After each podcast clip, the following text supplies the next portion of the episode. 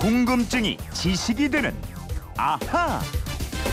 예, 궁금증과 호기심이 세상을 바꿉니다. 궁금증이 지식이 되는 아하. 오늘 휴대폰 뒷번호 2592 쓰는 청취자의 궁금증입니다. 치아가 빠지면 의치를 해놓고 틀니를 하게 되는데요. 인류는 언제부터 의치를 하게 됐고 틀니는 어느 나라에서 처음 만들었는지요. 그리고 우리나라에는 언제 의치 만드는 기술이 들어오게 됐는지 이게 궁금합니다. 그러셨어요. 치아가 고르죠. 그리고 예쁩니다. 김초롱 아나운서와 함께 알아보겠습니다. 어서 오세요. 네, 안녕하세요. 김초롱 씨는 예. 제가 웃을 때 보면 치아가 네. 참 이쁘고 고르고 건강해요. 아우, 괜찮죠, 저? 예, 만드신 건 아니고요. 예, 교정했어요, 교정. 아 교정을 했군요. 예, 어릴 때 했는데요. 교정하는 예. 사람들은 많이 있어요. 예, 맞습니다. 근데 저는 치아가 이렇게 약간 무르고 그래가지고 네. 어릴 때요 치과를 정말 아우 무릎이 닳도록 다녔어요. 아, 그래요. 예, 아우 예전에 치과가 무섭죠. 저는 정말. 어느 정도였냐면 너무 싫어가지고 네. 벨트 위에 묶여가지고 입 벌리고 있던 그런 기억이 나요. 어. 너무 무서웠어요. 통증이. 여러 가지가 있습니다만 이게 치통은 정말 너무 너무 심했던 기억이 아우, 있어요. 예. 그게요. 우리 몸에서 그 신경이 가장 많이 분포돼 있는 곳이요. 손가락 끝하고 구강이라 그래요. 어. 신경이 그렇게 많으니까 예. 치아랑 혀, 잇몸이 아주 예민한 거고요. 치료도 그렇게 아픈 거래요. 어. 그래서 옛날부터 치아가 건강한 게 큰 복이라고 그랬잖아요. 아유 그럼요. 예. 눈앞에 아무리 진수성찬 산의 진미가 펼쳐져 있더라도 이가 아프면요. 이 치아가 없으면 정말 그림의 떡입니다. 그런데 이 치통이요.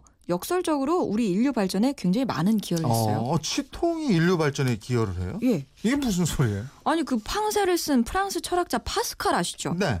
이분이 수학자이기도 한데 치통이 밤새 너무 심해가지고 예. 어려운 수학 문제를 파고 들었대요. 고통을 잊기 위해서 수학 문제를 풀었답니다. 그래요? 예. 그러다가 우리 수학에서 그 어렵다는 적분 있죠? 네. 이 파스칼이 적분하게 선구자가 된 게 치통 때문이었다는 겁니다. 야 밤마다 그 견디기 힘든 치통 때문에 잠을 못 이루니까 일어나서 수학 문제를 풀었다. 그것도 적분을.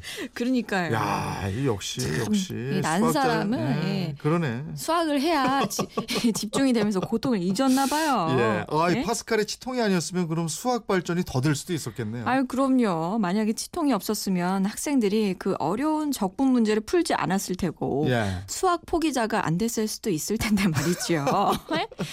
근데 또 재밌는 사례가 또 있습니다. 그 미국 건국의 아버지 조지 워싱턴 아시죠? 예, 미국의 국부잖아요. 예, 예. 1달러 지폐에도 들어가 있고. 맞습니다. 예. 이 지폐에 그려져 있는 조지 워싱턴 초상화를 잘 보시면요. 네. 입 주변이 약간 불룩한 걸 보실 수가 있을 거예요. 어. 입 모양은 이 한일자로 굳게 다물고 있는데 네. 뭔가를 입에 물고 있는 것처럼 보여요. 음. 이 초상화를 그릴 당시에 실제로 워싱턴은 이 하마의 어금니로 만든 커다란 틀니를 끼고 있었다고 합니다. 아, 그래요? 그러면 틀니를 끼고 있었으면 치아가 거의 없었다는 건가요? 네, 아니 워싱턴이 어릴 예. 때부터 충치가 굉장히 심했대요. 아. 그래서 28살에 이미 틀니를 했다고 합니다. 어. 그러니까 대통령이 취임할 당시에는 이 치아가 아래 어금니 하나밖에 남아있지 않았다 그래요. 네. 그래서 취임 연설할 때도 단어 135개짜리로 짧게 끝내했고요. 예. 음식을 이게 이빨이 없으니까 씹었겠어요. 네. 으깬 유아용 음식 이런 걸 먹어야 했다 그래요. 그랬군요. 그 정도면은 진짜 틀리는 했지만 이게 고통이 아주 심했겠는데. 아우 그 미국 대통령 임기가 4년 중임제잖아요. 예.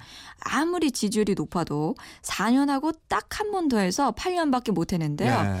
이것도 워싱턴의 틀니랑 관계가 있다 그래요. 응? 당시의 틀니는 무게가 굉장히 많이 나가고요. 네. 크기도 컸고요.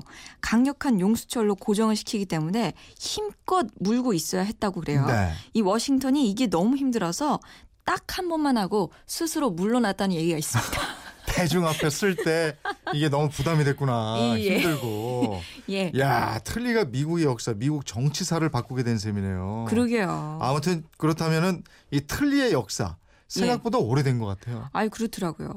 인류 최초의 틀니는 기원전 1000년쯤에 이야. 페니키아인이 착용했던 것으로 추정이 되고 있고요. 이것도 기원전으로 가네. 예, 기원전 4세기, 5세기 그 무렵에 지금의 틀니와 크게 다르지 않은 형태의 틀니가 있었는데 예. 그 당시에는 이 금속선이나 띠고리로 코끼리 상아나 뭐 소하마의 이빨을 깎은 것을 입거나 납땜질을 하는 방법을 이용했다고 합니다. 야, 그래요. 하긴 뭐 이가 없으면 먹는 것도 어렵고 말하기 도 나기도 그렇고 그죠? 예. 또 얼굴 모양도 이게 달라지잖아요. 아유, 그럼요. 이 얼굴의 전체적인 형태는 치아에 의해서 많은 영향을 받는데요. 네. 돌출형 치아를 교정하기만 해도 얼굴 형태가 굉장히 많이 달라지잖아요. 네. 그래서 아주 오래 전부터 이 틀니를 하거나 아니면은 뭐 치아를 떼우거나 음. 씌우는 등의 이 보철 치료가 발달을 했는데요.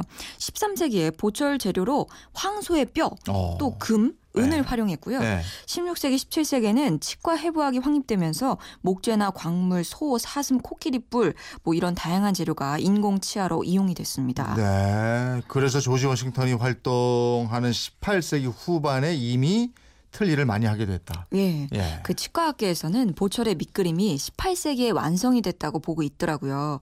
이 시기에서 독일에서 왁스를 이용해서 치아 모형을 만드는 방법하고 석고 모형 제조법이 나타나게 됐고요. 이후에 인공 치아 재료도 세라믹, 레진, 아말감, 티타늄, 요즘에 많이 쓰이는 다양한 신소재들이 네. 개발이 됐습니다. 그럼 우리나라에 틀니가 등장한 건 언제예요?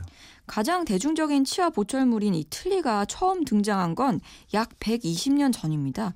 1884년 조선을 방문한 미국인 선교사 알렌이 선장과 함께 한 주막에서 점심을 먹고 있었는데요. 네. 식사하기 앞서서 이 선장이 틀니를 입속에 집어 넣은 거예요. 음. 그래서 옆에 있던 사람들이 뭐 하는 거예요? 놀라서 도망쳤다고. 아유. 그랬겠죠. 이게, 이게 뭐야? 막 이랬겠죠. 예. 근데 이가 없으면 잇몸으로 산다는 우리 속담 있잖아요. 예. 그럼 그때까지만 해도 우리는 틀니가 없었던 거네요. 없었죠. 예. 그래서 틀니가 정말 이상한 물건으로 여겨졌던 것이에요. 선교사 알렌이 이 한국인이 아침에 소금을 손가락에 묻혀서 이를 닦는다. 한국인은 거의 누구나 훌륭하고 이 진주같이 하얀 치아를 갖고 있었다. 네. 이 때문에 보철은 발달하지 않았고 이가 없으면 잇몸으로 씹는 것이 상식이었다. 음. 이런 기록까지 남겼는데요. 의사였거든요. 이 알렌이라는 사람이. 네네. 조선 조정의 건의에서 1885년 최초의 근대식 국립 서양병원인 제중원을 열었고요. 예. 이때 치과 진료도 했습니다. 아, 그게 서양식 치과 진료의 시작이군요. 예, 예. 그러면은 우리 한국인이 세운 치과는 언제 등장하게 돼요? 개항 이후에 일본인들이 대거 들어오면서요. 일본인 치과 의사들이 치과를 열었고요. 음. 이들 일본인들한테 기공 기술을 배운 사람들이 등장하기 시작했고요. 예. 또 1907년 최승용이 이 서울 종로에서 처음으로 치과를 개설했습니다. 아, 아. 근데 당시의 치과 의원은 치과라기보다는 이해 박는 집, 아, 이빵, 이를 해 박는다고? 예. 예. 이를 만들어서 박는다고요. 예, 예, 예. 이해 박는 집, 예, 예. 이빵, 치방, 어. 치수런 뭐 이런 명칭을 썼습니다. 아, 아니 지금도 저 이해 박는 집 이렇게 이름 예. 내건 치과들이 있어요.